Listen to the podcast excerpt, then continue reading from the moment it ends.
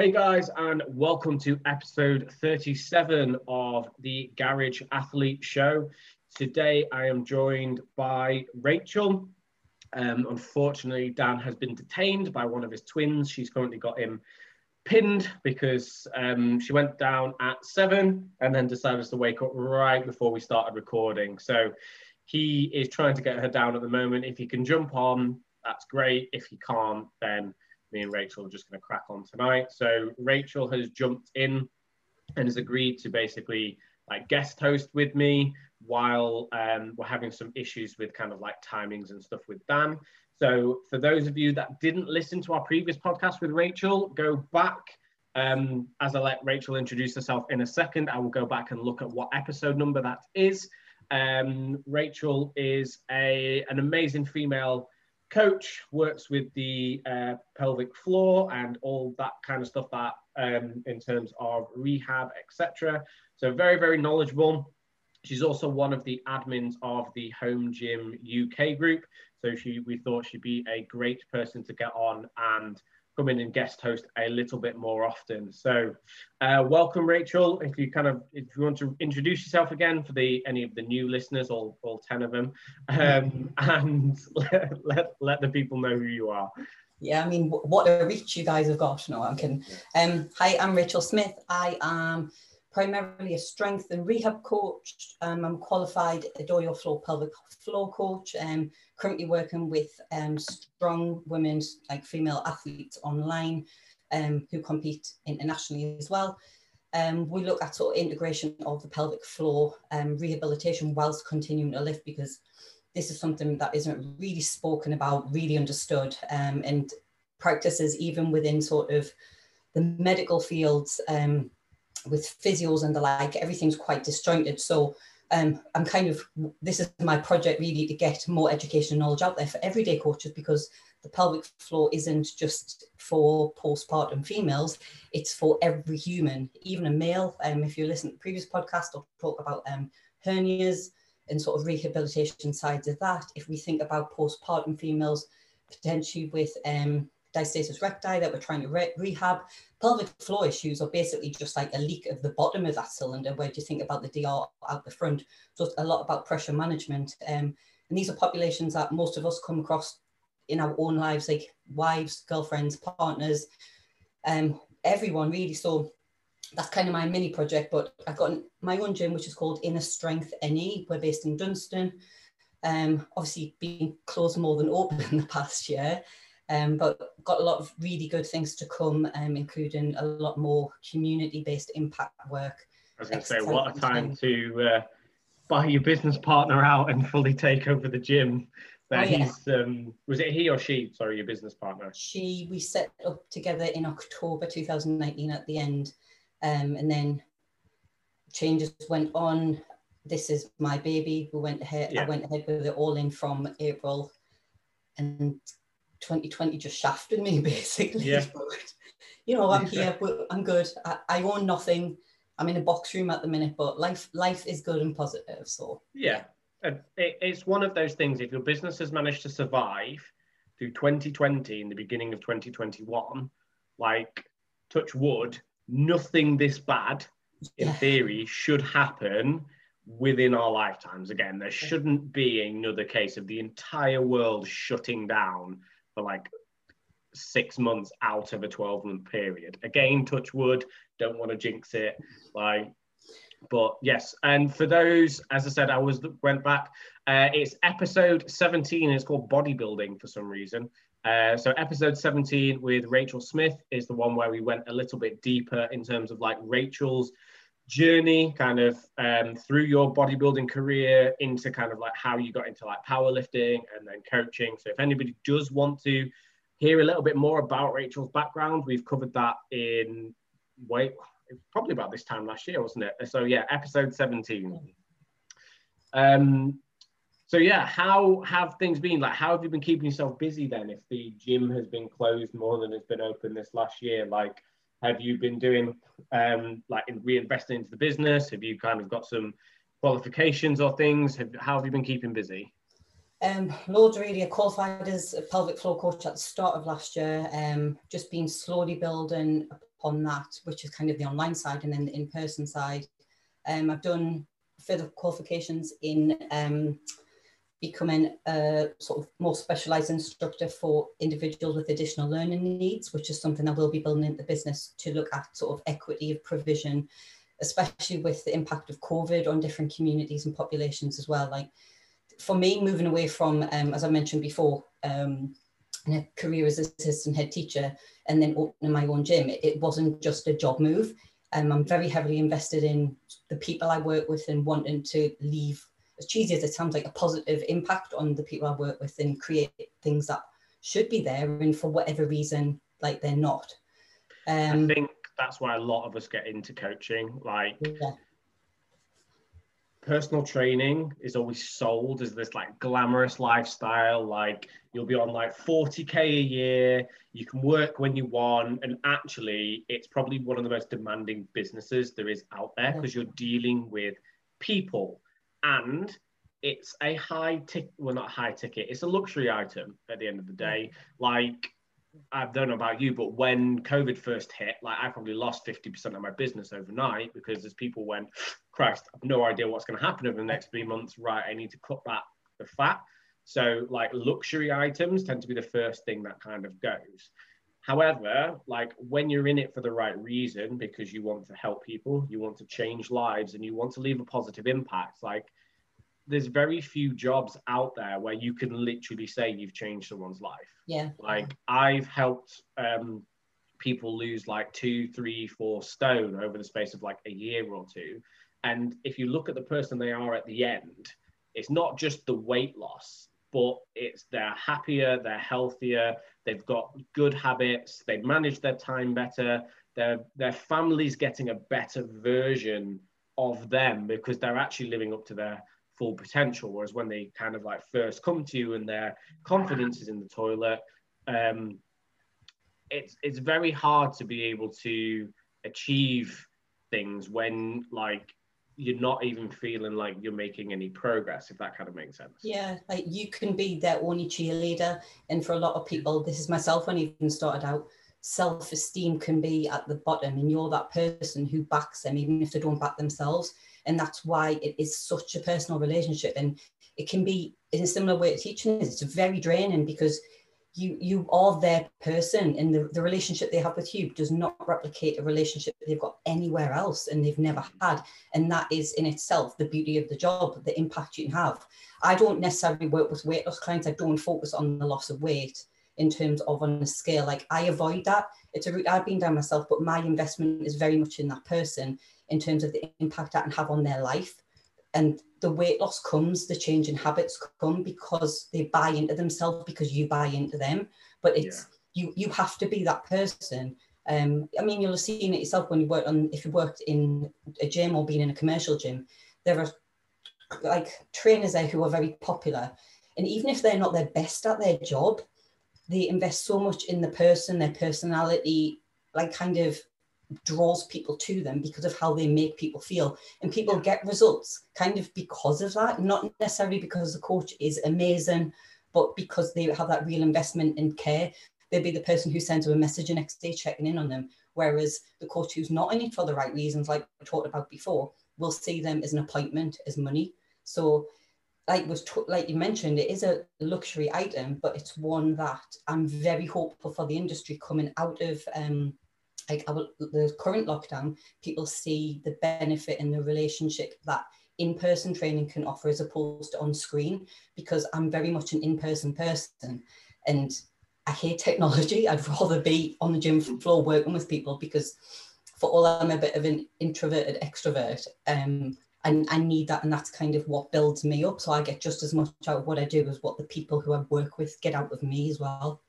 Yeah, it's it's one of those things. So obviously, myself and Dan have both moved more into the online coaching side of stuff. Yeah. Um, and that's literally just a time thing. We both got young families that we'd we want to spend more time with. Like the only problem with like face to face coaching is it takes up a lot of time, whereas we've got young kids. So I would love to own my own gym one day. Like that, that is the dream. I know it comes with all kinds of headaches and overheads and all that kind of stuff. But just like you, like I I love that feeling of having people kind of like on the gym floor, seeing them kind of make that progress. So like for me, obviously, once my kids are grown, that is probably where I will end up in the in the longer term because I enjoy that side of it. I know I will always coach probably a small group of people, like face to face. Yeah. Um, to get that human interaction, to get that where you buy in and you can buy into that other human. Um, and I think that that is very, very important. And I know kind of like on the group, we get a question at least like once a month about like coaching and like why people have personal trainers and stuff like that. And it's normally the people who have had a bad experience with a coach yeah. that have not had that coach that's bought into them. They've had that person that's like fresh off a course or literally just sees people as cash cows. Like it's literally right. Here's your appointment. Here's your hour. You get your hour of my time. You're gonna rent a friend and then see you later. And yeah. that's also the type of PT that when lockdown hit, they disappeared off the face of the earth. And what you'll start to see now, listeners, is PTs starting to crawl out of the woodwork and going, oh, I've got slots available in April if anybody's interested. Like, those are the types of trainers to avoid. Like, the trainers you want to be kind of reconnecting with are the ones that have been checking in on you every now and again during lockdown. They've been putting out consistent content to help you because they've been doing it for free, even though they've not been paid. Even if they've not moved online, they should still be providing you some level of service and some level of education to have helped you through this period, not just exchanging their time for your money. Yeah, I think that's one of the things I've found the hardest myself sort of across the past year with the the gym being open, closed, level three restrictions. So a business model that I've gone in thinking, right, okay, COVID, lockdown one's done, we can get open, changes again. And it's been trying to manage my own, like myself my own emotions, sort of keeping myself going whilst trying to keep other people going. And it has tested my limits. Like lockdown two was literally like a kick in the teeth to me. I was just like, can I do this again? And then it's a case of right, what can I set clients up with? How can this look? My gym's based on group training. When I'm not allowed to do that, what can I actually do? And it's very similar to kind of how I'm looking to reopen. Um, and just providing the people who still want the service, which with the service and the equipment that I've got and that I can loan out, um, it, it's it's just been a, a, very difficult thing, and the lack of interaction is kind of much more towards lockdown three wavered because everybody's really feeling it. You know, it's yeah. when we got the announcement the other day, it was like, okay, so we're still really in lockdown until the end of March here, middle of April, yeah. really, aren't we? Even though on paper it doesn't say that, it's like, no, we are we are. So still even for like SimSpend UK Active, there's no guidance on sort of what the gym um, can actually look like in terms of one-to-one groups anytime before um, the 12th of April and then into May. So it's kind of trying to catch your breath whilst try still trying to deliver what you're trying to do and juggle all of the balls. But give me till the end of the year. Watch us. Yeah. So uh, for those of you that don't know, where can they go and follow you uh, for your gym, uh, Rachel? On um, Instagram, the main one, isn't it? My on Instagram, my gym is linked in my own profile. My profile is rs underscore strength underscore coach. And then my gym's linked in that. Otherwise, you can go directly to that, and that is inner underscore strength underscore ne. But they're both yes guys, make sure that you go and follow and interact with some of Rachel's content. I know she's going to be putting out some really, really interesting stuff, especially for the female athletes out there. I know there's like two of you that listen, but um, there's some yeah. decent stuff out, there on the rehab side of stuff as well. So Perfect. if that's what you're interested in and not kind of throwing your money at physios every time you get injured, kind of yeah. pop me a message or have a look on there as well definitely drop her a DM because um, I know next time I get some twinges, I'll probably be, uh, you're going to get pestered by me, Rachel. That could um, be taken in get... one or two ways. That though. I've got a not those kind shoulder. of DMs.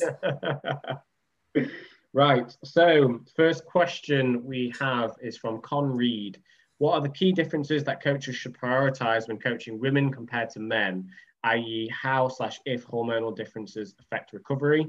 Um, I'll let you take the lead on this one, and then what I'll do is I'll because I know you don't focus a lot on like the weight loss side of stuff. So then I'll tag on like how I differentiate some of the weight loss stuff that I do. Um, yeah. So if you want to start.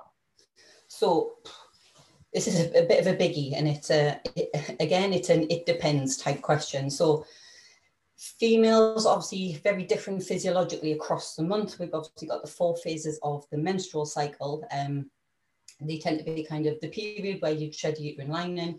Then we've got late follicular phase going into a um, mid-luteal phase. And then we've got kind of the, the, the premenstrual cycle, like towards the end, um, which is kind of when females are described as being very premenstrual and moody and all of the stuff that we get associated with us. Now, in the past, um, through my own experience of coaches, they very much, I've had male coaches and they very much left it up to me to kind of work out what's going on with myself. However, not all females are that well in tune with their own bodies. And the reason I say my answer is it depends, is it depends if the female in question is hitting her nutrition, her sleep, um, managing her stress, managing kind of any um, rehab or mobility type work, because all of this is going to be impacted by her menstrual cycle, and in turn, her menstrual cycle affects this. It's kind of hand in hand. You can't get away from one. So, for all you could do all of the right things, um, at one particular time in your menstrual cycle, training wise, if your sleep is shocking and you're drinking alcohol every night, so you're getting poor quality sleep anyway, it doesn't matter what you do, you're not going to achieve the best results training wise. Um, I know you'll touch on this when you come to nutrition as well, Don, but um, it's in terms of getting the most out of what females need to do if they're themselves or they've got a coach it's just getting females to record kind of what their mood is like to, day to day, what their appetite is like, how their sleep has been, and looking at what strategies need to be put in place to manage this.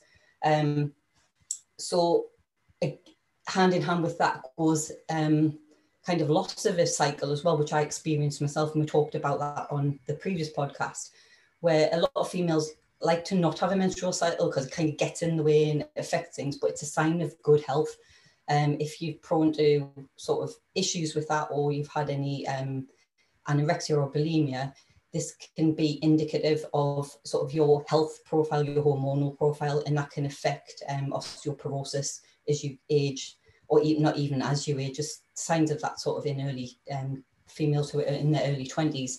So recovery is impacted though, um, kind of across the cycle. So with the period, we'll look at the, this is like the first day of the bleed and generally goes on for like what four to seven days is like an average type of period. It can be it can be different. That's just kind of what's taken as average.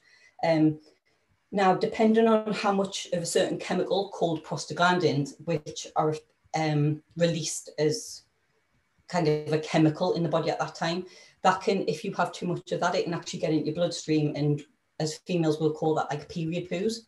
So that can affect like digestion, um, like what your gut feels like, use of a belt, um, how comfortable different positions feel for training, different exercises as well. Um, but you can take like ibuprofen or paracetamol to offset those symptoms. At that time as well, if you're someone who bleeds a lot, it might be a necessity to take an iron supplement because of obviously your body's going to be losing more of that through the bleed. Um, and this is just something that you could bear in mind, like from a health perspective. During that time, we tend well, our estrogen's low um, and our uterus is heavier, so we tend to, well, I'm saying we as female, um, you, you might find for at least the first few days when you are in a heavier flow that exercise isn't quite up there on your radar, but you might still want to get some movement in. So um, I work with females um, who might have coaches for the programming, but I've got them in terms of well working on pelvic floor rehab. And what I'll say is you've got, let's, you don't have to do your training across a seven day window or a five day window or a 10 day window. Have a chat with your coach about it. If you need to put three rest days back to back, because you know on the fourth day, your estrogen started to creep up again, you're feeling like a completely different person because physiologically you are, then there's nothing wrong with that. Like use the cycle to your advantage.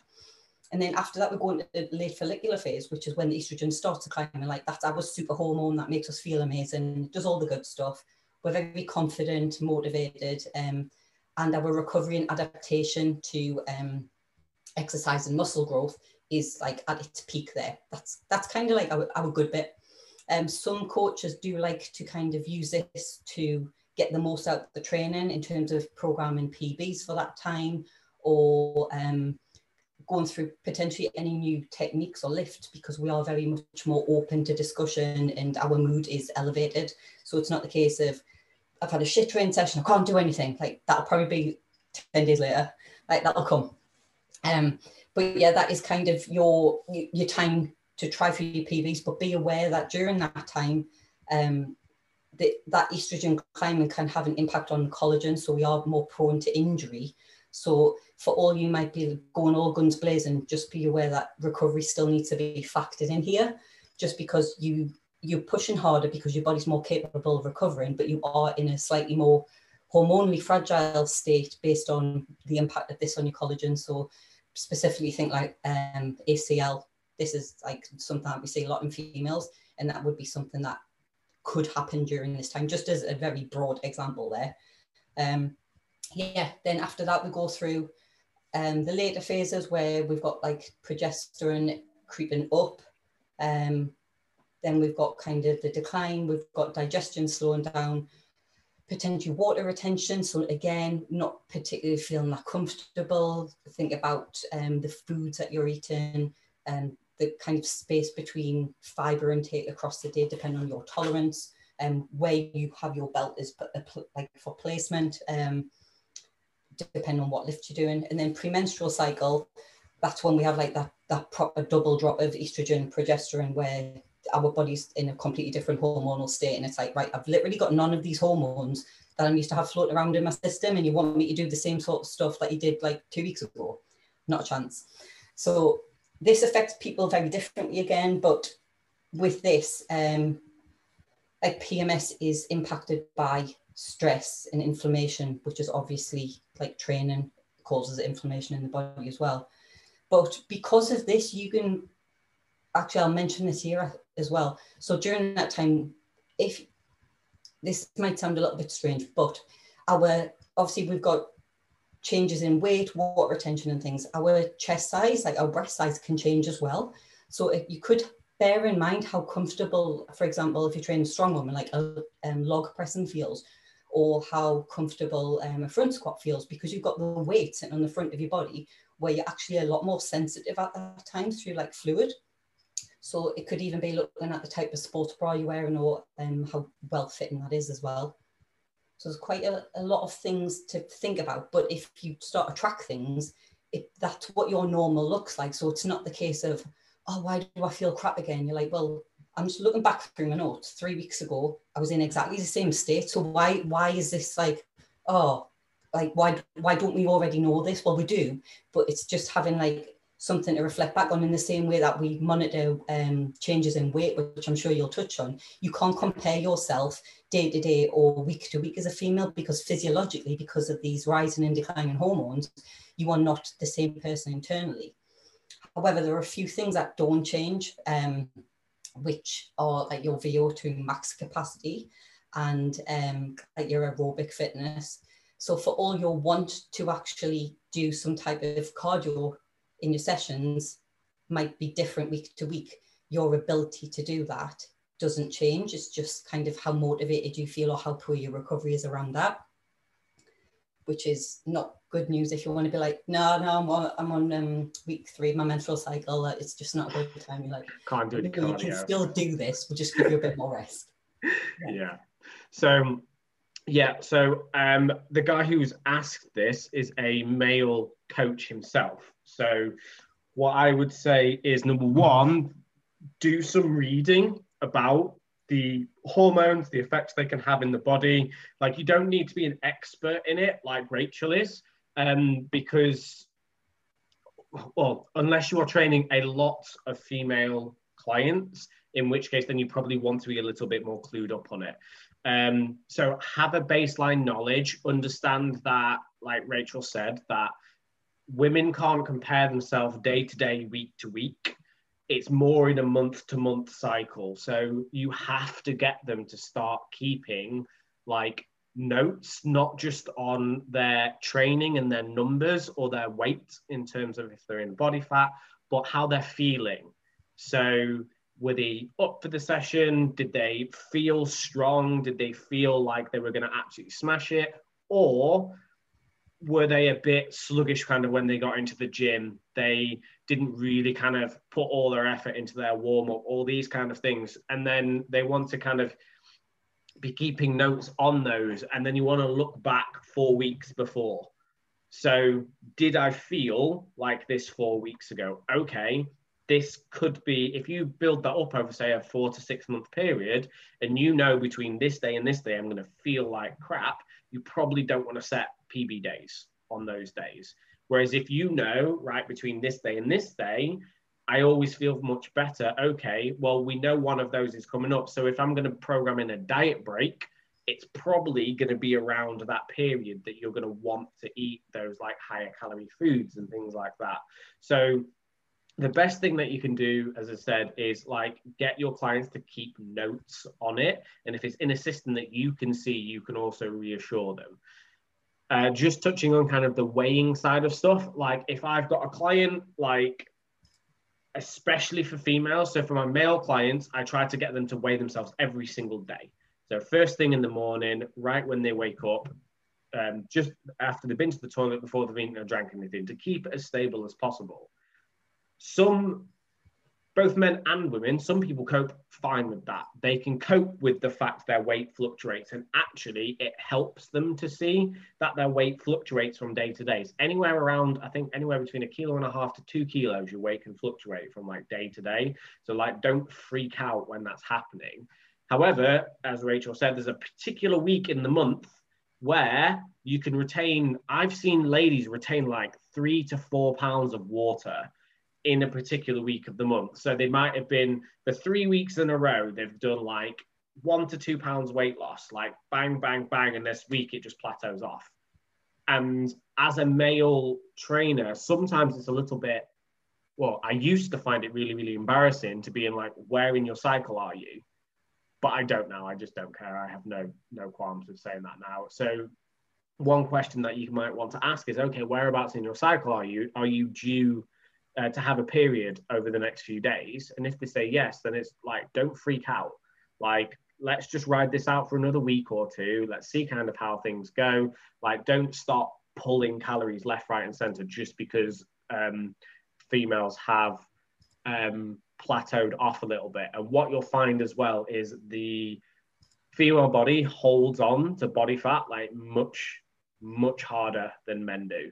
Like you stick a guy in a calorie deficit and they'll start losing body fat like that. Whereas if you try and do that with a woman, like it might work for two, three weeks, and then just all of a sudden it just stops. And you can start pulling calories, you can start adding cardio in, and things just don't move. And if that's happening, sometimes it goes counterintuitive, but sometimes you need to give them more food and let them rest more. Because what will happen is their body oh, what you've got to remember is women are designed to carry, well, reproduce. Like as sexist as that sounds, like hormonally and things like that, like that, that's what their body's built to do.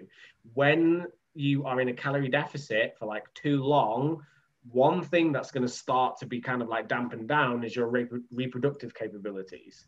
So what's going to happen is your body's going to like act against that and it's going to go, no, no, no, I want to hold on to this body fat because actually that is going to help me to be able to do this, which is kind of like the main thing it wants to do. So, as I said, as counterintuitive as it says, sometimes if somebody just plateaus off, giving them a bit of a diet break, pulling their calories back up to maintenance, dropping their cardio for anywhere between like five, I've had people have like 21 days of a diet break and they've not put a massive amount of weight back on. But as soon as we've then tipped them back into a deficit, they've started losing again. So, it's one of those things where it's, it's not necessarily a linear process and uh, i don't know if you find this but like sometimes you're just looking at somebody's results and scratching your head and you're going i'm doing everything right like why do that with myself pardon you do that, with, that yourself? with myself that is me my body's like you you want to diet now we're not going to do that but again it's I think, especially for females, where like, why is it not changing? You put so much pressure on yourself. Um, and that in turn, it's like extra stress. And our bodies are like not designed to cope with stress. So it's you've got to put as many things in place as you can and just as corny as it sounds, very cliche, learn to trust the process. And the yeah. more you work with somebody, the better results you get. And what you'll find is every time you go through diet phase, you have to go back through a reverse diet. You have to look to build and put on muscle because as a female, I did this myself, and you'll expect to just diet and then eat in surplus for a few weeks and diet again and look better. And it's like your body hasn't even had the chance to get extra calories. You're barely eating up like your new maintenance. And that's again something people need to learn because your body is a different weight now. Your cal- calor- I can't even say it. Calorie demands are different as well.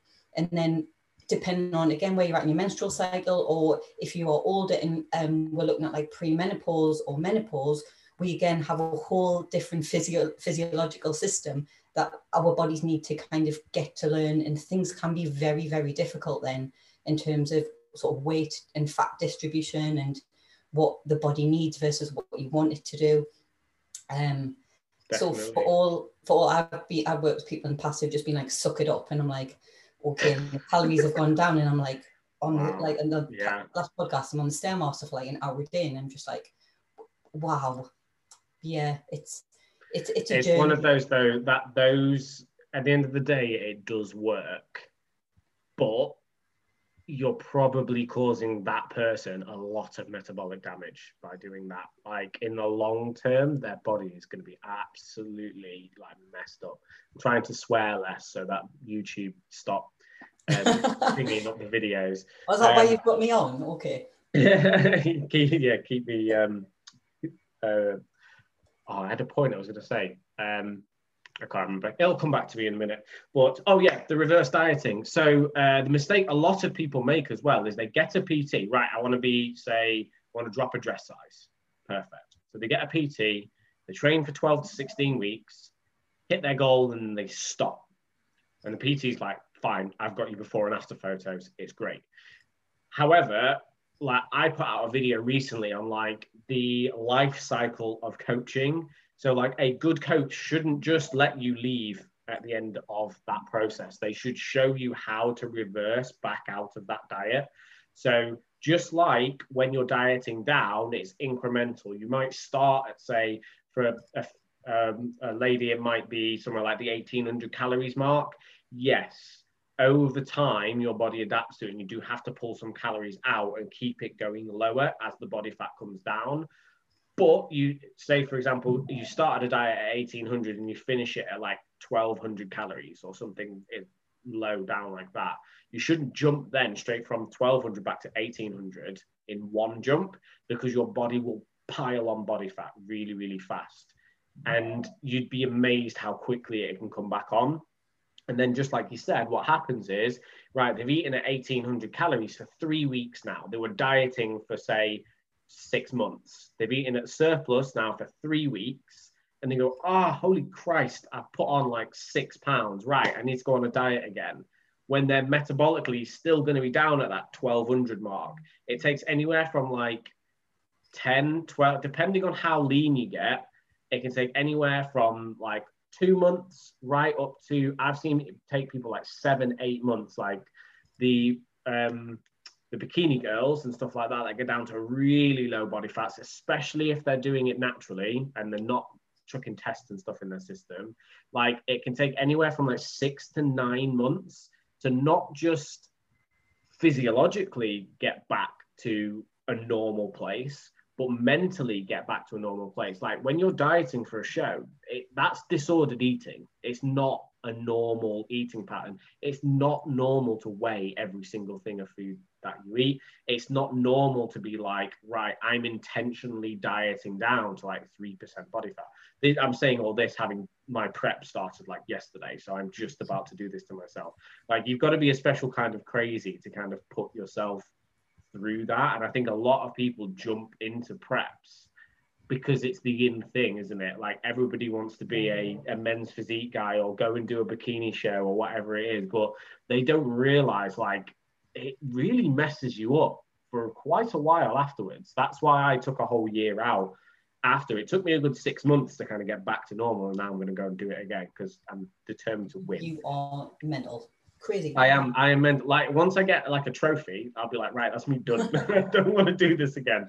But it lit a fire in me when I, I like I got on stage, I looked amazing, and I came last in my class, and I was like, right, away to the drawing board. I need to win one of these now. yeah, pretty much.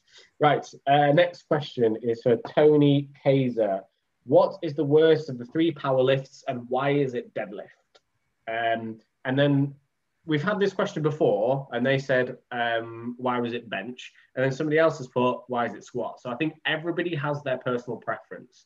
So what's your favorite of the three main lifts, and what's your least favorite of the three, three main lifts? My it's changed. It used to be squat, and then when I had my three disc herniations linked with my um, mobility, it changed, and I had to graft so hard to build my deadlift back up um, and that's kind of my baby. So I've got a bit of a personal goal. Uh, uh, someone finished business that 2020 took from under the rug, so I'm going to crack on with that this year.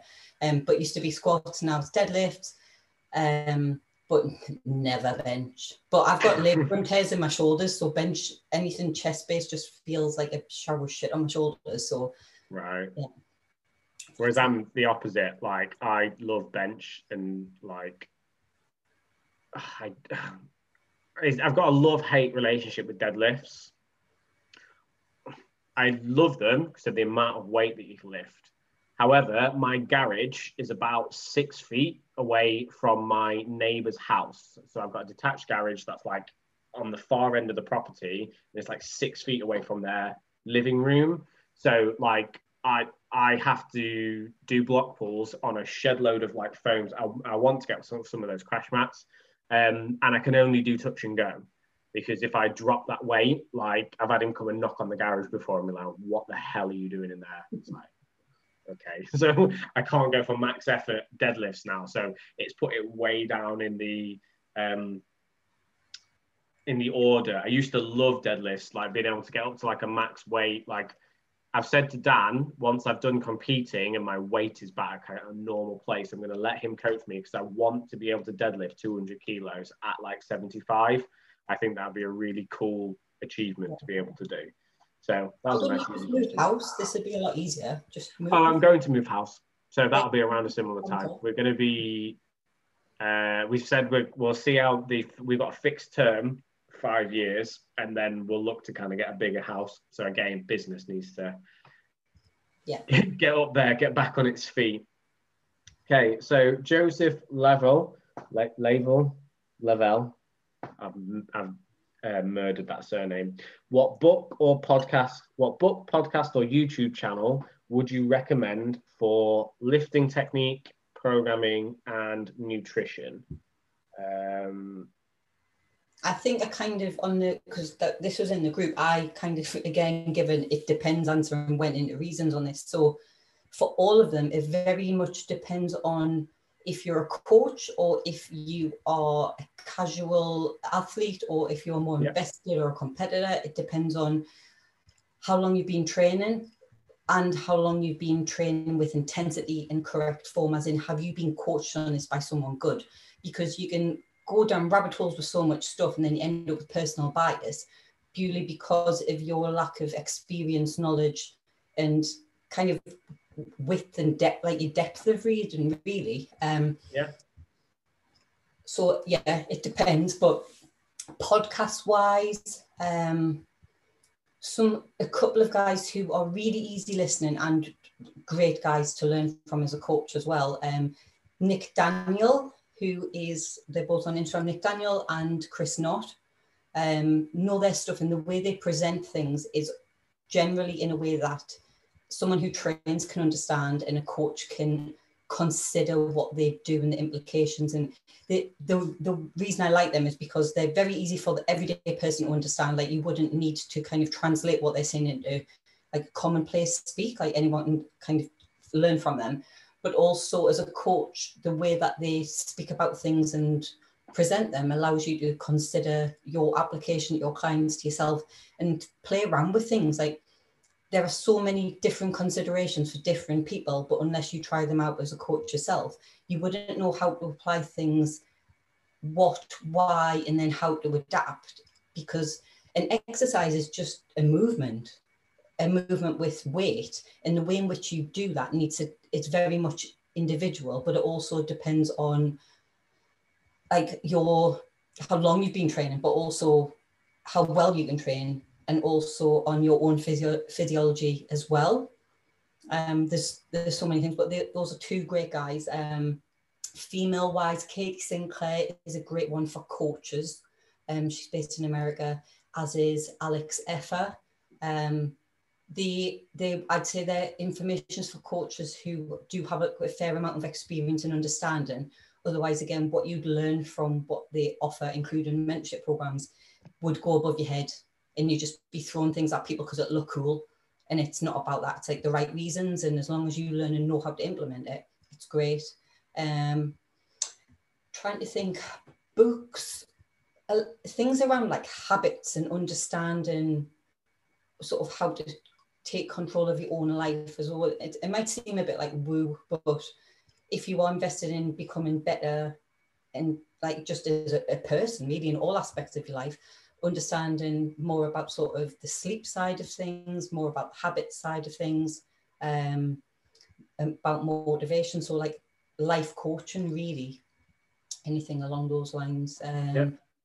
yeah, I can't really think of any specific books. Like I read loads of them, but um, James Clear is a good guy to follow on Instagram because he does post quite a few things from his book, um, which I like. People might not, but I think it's quite, as you said, like person dependent. So, like for me, um, in terms of like general pop um, and like guys over so I listened to religiously the Industrial Strength Show with Joe DeFranco. He's probably one of the first like fitness people that I ever followed. I did his uh, West Side for Skinny Bastards uh, when I was like 16. Added probably took my bench from like 40 kilos up to probably doubled my bench squatted for the first time ever because he was like, you've got to train legs. And I just didn't train legs at 16. So again, I got my squat up to like 100 and then just, I, nobody taught me how to deadlift properly. So like every time I deadlifted, it felt like I was having a hernia. So I just didn't do that. Um, so yeah, definitely uh, the Industrial Strength Show by Joe DeFranco. And then in terms of like bodybuilding, especially like natural bodybuilding, you've got 3D MJ, 3D Muscle Journey It's very Americanized, like, and that is that's bodybuilding through and through. But they do do some powerlifting stuff in there, so they're all like natty coaches. I looked into doing coaching with them. It's about two hundred and fifty dollars a month, so I decided against that because of the time difference and stuff. And then just something that is basically a group of men just chatting rubbish for like an hour is the Real Bodybuilding Podcast uh, by Fouad. That's probably one of my favorite podcasts at the moment when you just want to sit you don't want to listen to anything like sciency or want to learn anything. It's literally if you sat like you're one of the lads, I'm guessing, Rachel. You just sat in in a room with the lads and just the general just bollocks that they all just talk and it, it's just one of those things it's light-hearted. Sometimes you learn something like every now and again they'll get a guest on like they had chris bumstead on the other day and i learned quite a lot from that one. Um, but yeah otherwise it's just like four guys just chatting rubbish for an hour. So that's podcast wise. Uh, what was the other ones? Youtube. Um, you can go down a rabbit hole on youtube. There's so many like wannabe fitness influencers um, I don't really get much of my information from YouTube anymore. I watch YouTube for entertainment because that's what it is. It's an entertainment platform. Like the stuff that's put on there, nine times out of 10, they call it infotainment. So they're giving you information, but it's meant to keep you on that platform. It's not really the best resource to kind of go to for your training information.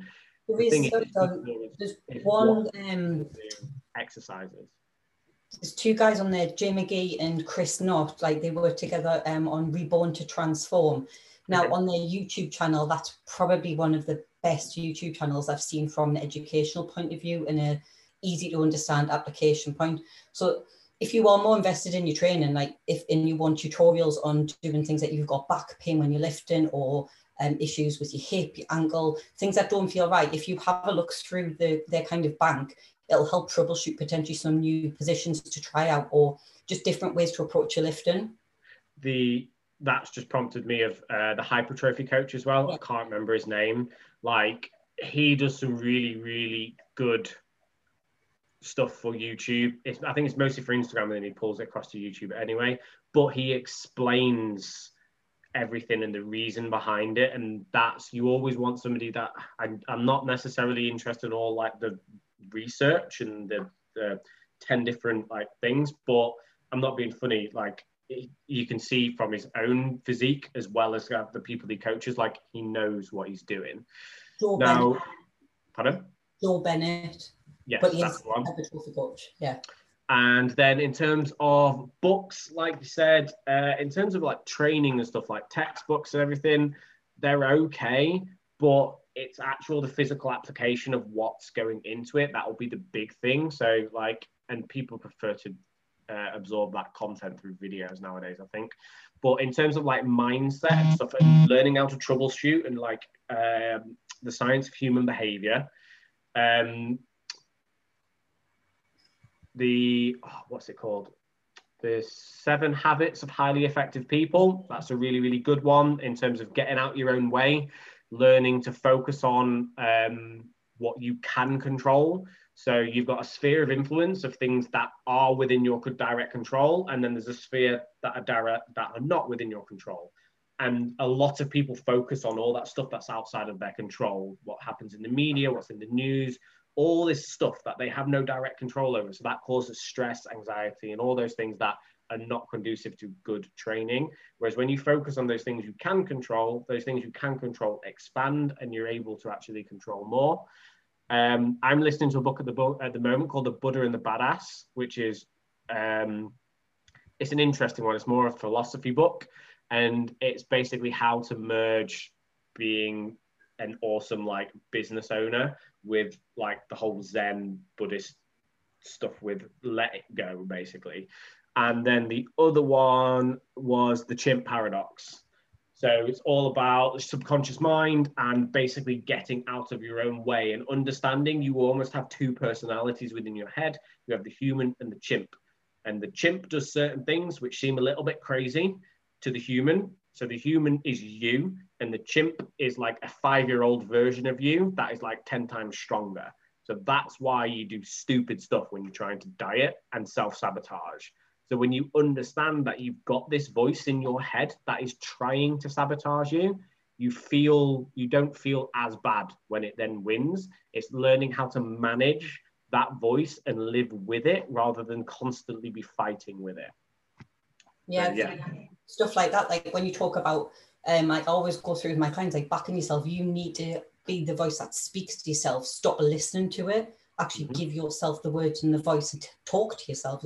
It does sound stupid, but it is a kind of like affirmation type thing, as in what you consume, you believe. And if what you consume isn't in line with who you want to be or what you want to believe, you're never going to become aligned with that. So, it, again, it sounds a little bit woo, but if you think about it, it actually makes sense because if you consume tripe on the TV and that is your source of information, that becomes like your life and your knowledge purely like by proxy. So change that and just think about how, the words that you use to speak about yourself at different times and just think, is it is this something I would say to my best friend? No, then why would you say that to yourself? That's a very yeah. good way to think about it because it's acting in your own best interests. Yeah, negative self-talk is a massive massive thing to overcome, and a lot of people suffer with it. So yeah, um, I'm a big reader, so I listen to like audiobooks like every single day. So um, there's a reason why like the most successful people in the world like read a lot. So you called yourself one of the most successful people in the world. No, I'm just saying I read because of the successful people in the world also read. I'm not. Just tell yourself what. Watch this space. Watch this space. Okay, uh, question three. Uh, question for all three. wow, um, it's late. Um, what has been your proudest moment slash biggest achievement in both your training and coaching careers? You go first because I need to think about this one.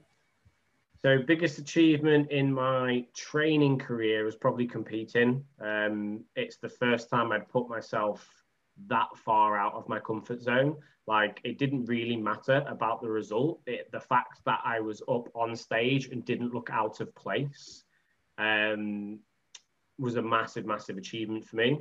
And in my coaching career, um, probably helping Jay uh, from who uh, the like main guy for the home gym group. I think in total we helped him lose.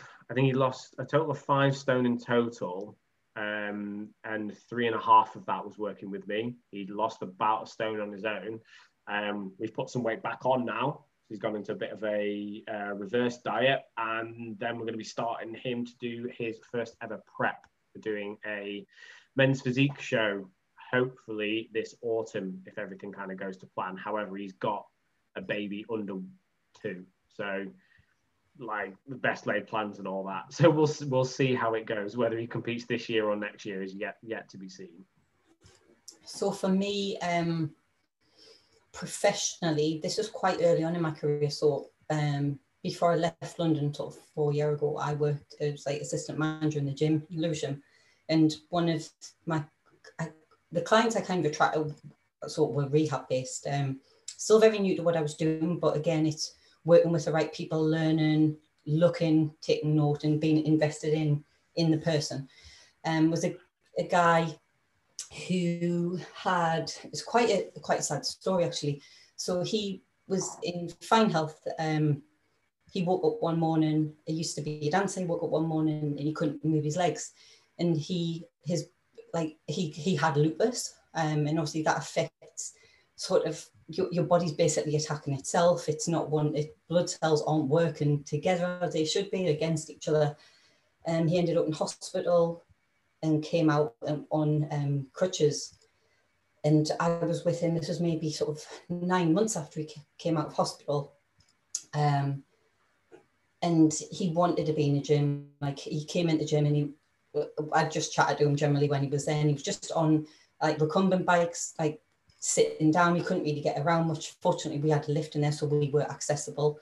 Um, and then just speaking to him, and then he, he, wanted to be there doing what everybody else was doing, but he lost so much strength, so much muscle mass, so much like movement capability. Like obviously there, there was a lot of things that we needed to address and then we had to address his nutrition as well because he couldn't eat very well just because of the medication and other things that he'd been through so this was a massive thing and um, we were together for I think about nine months um, when I left there I kind of left him in some very capable hands who but she was continuing the work that I did um, but sort of a few months later um, she sent me a video of him just walking into the gym. But before I left, he was using the Stairmaster without, you know, he was holding on very lightly, but was able to actually climb a set of stairs, a ro- like a rolling set of stairs. Um, whereas he was having to use the lift previously for everything. Um, he was able to, well, looking at sort of stability, um, like management of his position, center of mass, even from the point of view of like he could stop himself from falling over, which sounds ridiculous, but it's it's not like it that's a danger to yourself, and it? It's hazard. It's something we like find in um, older adults as well, and that for me that that that was one of the highlights because that's one of the reasons that I got into doing the job I did because it's that impact and where Changing he didn't know where else life. Yeah, like his GPs kind of refer to a bit of physio, but they're kind they're just more bothered about can you move, can we manage your pain, off you go, because that's yeah. what the service is like. We're dealing with so many people. Um, like we we invested like a lot into it, and it was it was so good, like it's so good. Yeah. yeah. Um, and personally, it doesn't even come down like the training side of things. It probably would be sort of my self management of like the weight type of journey I've been on. Um, sort of my mental fortitude throughout everything from losing, losing over half my body weight and went with a rather inept coach to then managing sort of my hypermobility, tears, back, severe back injury, um, and a lot of things like that, like including just me going into such a surplus and putting on a huge amount of weight to kind of fix a lot of things that I know I needed to address. Um, and for that, it's, it is just a mental fortitude to know that what I need to do, I'm more than capable of putting my mind to. And I do believe a lot of that's got me through the past year and more. Um, because it is just, it, it sounds cheesy again, but it is just that inner strength and belief that provided you're doing the right thing and you're a good person, you, you're going to get where you want to, not just with the people you work with, but with yourself as well. And that will then reflect on your business. Definitely. A little um, ridiculous, sorry, Donald. that's all right. Sometimes we go deep. Sometimes it's not just talking about comic books and um, yeah, people just turn off and I'll be like, nah, they're yeah. not talking about Spider Man. I don't want to know. we'll we'll get some Spider Man questions in next time.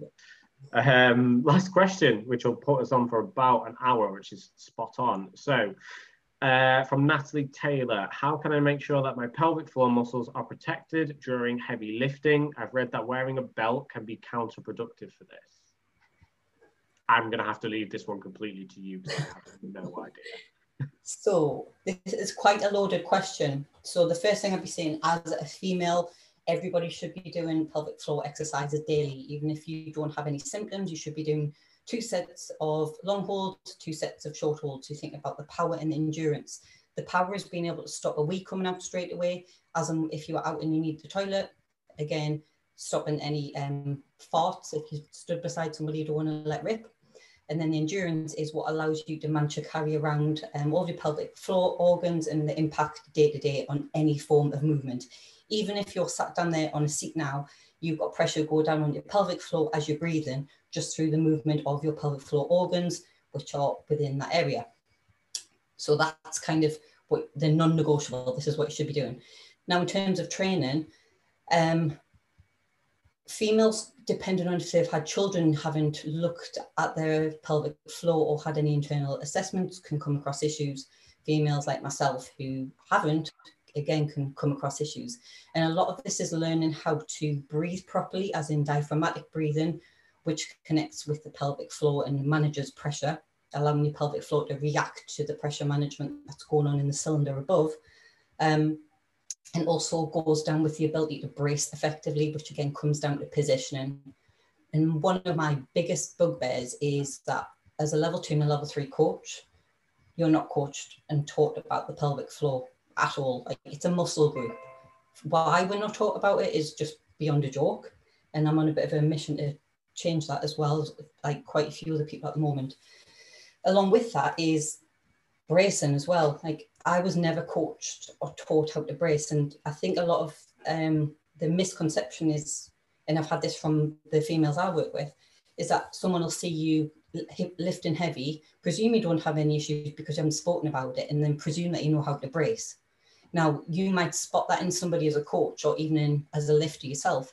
If you're a really easy example to spot is if somebody's squatting, irrespective of with wearing a belt or not, they lose tension in like part of the squat. A lot of that can come from lack of intra-abdominal pressure, which looks at core management, looks at pelvic floor pressure management as well. So this is quite in like a, a good sign to be able to spot and look out for. Um, it can even come into people doing lunges and not being able to stabilize through the movement as well, because where is the pressure being managed? Is it a strength issue or is it a pressure management issue from a brace or um, the breath as they're moving? And then when Natalie's talked about use of a belt there, that is often looked at as kind of a stick and plaster, like people get to a certain lift and think, I have to put my belt on. And it's it's like, well, take it off because your core is a 360 degree cylinder and you actually need to be able to work all of the core muscles, not just the superficial six pack ones. And that's why I'll always look at programming when people come to me with their pelvic floor and say, why have you got crunches in there? Why have you got sit ups in there? Why is there nothing like a dead bug in there or a beast hold or a bear crawl? Why is there nothing where you've got lumbar pelvic stability going on? Um, you know, manage them in different ways, even if it's just part of your movement prep um, or something that you want to include as a, an exercise with weight or resistance. but it's addressing these things to know that it's putting you in a safe position to be able to brace and manage pressure um, before you kind of go under a more loaded weight, whether it's deadlifting, overhead pressing, or squatting as well. Um, don't just rely on a belt to give you something to push out of. You should be able to, as your lifts progress, your belt you should belt you sorry should progress with that as well. So if you're used to putting a belt at, on at 70 kilos, start to wean yourself off, put it on at like 72.5 or 75 as your is there, a, is there a certain percentage of weight people should be aiming for? Or is it literally just the feel for it, like where you feel you need to get your belt on? Yeah, it, it is that, but I, I'll always look to any females, well, especially females, males too, anyone who's wearing a belt for squat or deadlift at body weight. If you've been deadlifting for like a, a, while, which I'd expect you to, if you are wearing a belt, don't just whack on a belt in your first six months of deadlifting or squatting. That's not going to be effective in you learning to actually stabilize and brace under load. That you're relying on external pressure and support as well. Um, there isn't anything, but I would look to somebody who kind of it, it, tends to be like mentally, it's like a mental security blanket. I'll put this on because I've hit this weight. Play around, try to wean yourself off, get that 360 um, strength in the core. Make sure you're actually strengthening your lower back as well and your upper back, because you might see people put a belt on, um, like for core stability when they're under a squat, but the issue actually comes from poor um, upper back strength and they can't actually maintain the, the pressure that they need to with their body around the bar. And then you've got a lack of internal pressure. So you, you it's just a catastrophe waiting to happen. And. I see this all far too often. And it's very difficult. So this actually goes back to the first question when it's like speaking to females, um, like what would you recommend for females different times of the month or is there a change? Look at when you can maximize training without the belt look at when it's not appropriate to because the intra-abdominal pressure is so poor in terms of all the muscles there are working on kind of relaxing things to allow the blood to be released. So they're, they're, they're not wanting to work towards actually stabilizing your core. They've got another job to be doing and that's their priority at that time. Um, and you whacking a belt on them isn't going to do anything other than make someone wet themselves because that pressure management from the belt is so great. So all they're doing is forcing their their breath and self out into something that is stronger than what they can manage themselves. Also look at belt placement as well. For different lifts, it requires different positioning and just think about how the rib cage is shaped itself, whether the person has got a wider or a smaller pelvis as well, and how the size of the belt and thickness itself you might not just have one belt for something. So I know in the group we've had like a few reviews on belt use. Um, so it would be actually quite nice to see some from females. I I think so. Um, just yeah. because it's good to look at sort of their build and what they find comfortable, the reasons why. So kind of using the group more as a supportive resource for both coaches and um, like trainees in there as well. Like you can learn a lot from other people. Definitely. So yeah, any lady lifters that are listening to this, if you want to do a review of your belt as well as the specs on it and why you've kind of chosen that, if you've had any ones before that are too big and uncomfortable, etc., then yes, we can use the group to help each other and share in well, basically share information just because I wouldn't have known that like as a bodybuilder like I've not really done that much research in terms of belts I've got a very, very basic. Um, well, the first belt I bought was from like Sports Direct, which is basically just a thick fashion belt. It, the, the leather on it is like really, really thin. That started to split very, very quickly. So then I went on to a like a ModiFit one, which I believe, oh, what's his name? Wasn't Elliot. Um, James, yeah. I'm going to get murdered for this. It wasn't James. Uh, it's another one of the admins. It's with the admin that like just shows up like once every six months. Um, Mark. Mark, that's it. So yeah, Mark's got a ModiFit belt. So I've got the same one as Mark, except mine's blue. Uh, he's going to kill me because I've forgotten his name now. Um, and that does what it needs to do. Like I didn't even realize that you've got this. You're meant to have different positions for like squats and deadlifts. Like that's just I need to get somebody to show me how to use a belt, basically. But most of the time I don't use a belt anymore because I've been trying to work on those spinal erectors on um, thickening basically up my back. I don't, I do beltless deadlifts now, um, and they're nearly back up at the weight they were without a belt. But I had, as I said, because my techniques now had to change, I have to go much, much slower on the eccentric to control it on the way down because I can't drop it. Um, and it has to be off blocks. So I'm in a lot safer position now. But yeah, the only exercise I use belt for now is a, a hack squat, and that's only the last. Uh, that's only on my two working sets, which are north of 170 at the moment. So I think what you're saying about like slowly progressing up the amount of weight that you can do without a belt, like should carry across to both men and women. Um, I think a lot of people get overly attached to their belts, and maybe some people are using it because they've got a little bit too much timber and it holds their tummy in a little bit. Um, I'm not going to name any names with that. Um, but yeah, we all know that guy that walks around the gym with the belt on, and we know it's just to hide the fact your belly is hanging over your shorts. Yes. But that is it for tonight. So thank you for all your time this evening, uh, Rachel. Uh, hopefully, we can get a few more of these in over the next couple of weeks. Obviously, we've had uh, less uh, questions than kind of we normally have, and with it being like female focused. We know that sometimes it can be a little bit embarrassing asking more of those uh, personal questions when it comes to things like weeing yourself on the platform or anything to do with like menstrual cycles and stuff. So, um, if you guys or girls want to remain, remain anonymous when you ask the question, just drop me a DM. So if you go into the group, click on my profile, you can drop me a DM. What I will do is I will screenshot any of those. And if you just let me know, like, I don't want my name put in like on this, I'll still read out the question and just kind of not put your name on there. So we just thought that would be a, a good option if anybody's wanting to remain anonymous. So I know you said it earlier on, Rachel, but where can the guys find you if they want to go and see some more of your work on your rehab stuff or your pelvic floor stuff? Okay, Instagram is rs underscore strength underscore coach, and my gym is inner underscore strength underscore ne, or you can find me in the group. Um, Lorden about from time to time. so that group is Home Gym UK Community.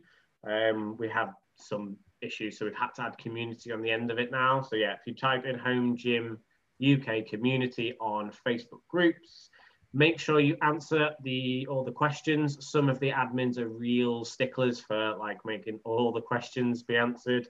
Others are a little bit more flexible. So if you want, you are. Yeah, definitely. If you're more attractive, then you only need to answer one question. That's fine. Um, so yeah, if you want to make sure that you get in, like answer all the questions, it takes two minutes to answer the questions. And if you want to find uh, me, I am DGPT on both Instagram and Facebook. So yeah, happy to answer any further questions you guys have. Or yeah, come and join the group. It's a massive community now. We're on what eight and a half thousand members um, of eight and a half thousand home gym owners in the UK. So if you want to know where like places have stock, just discuss things home gym, whether you should go with a particular brand, um, all this kind of stuff, like get in there, get involved, and we would love to have you there. So again, thanks for your time tonight, Rach, and I will speak to you again soon. Cheers, Dan.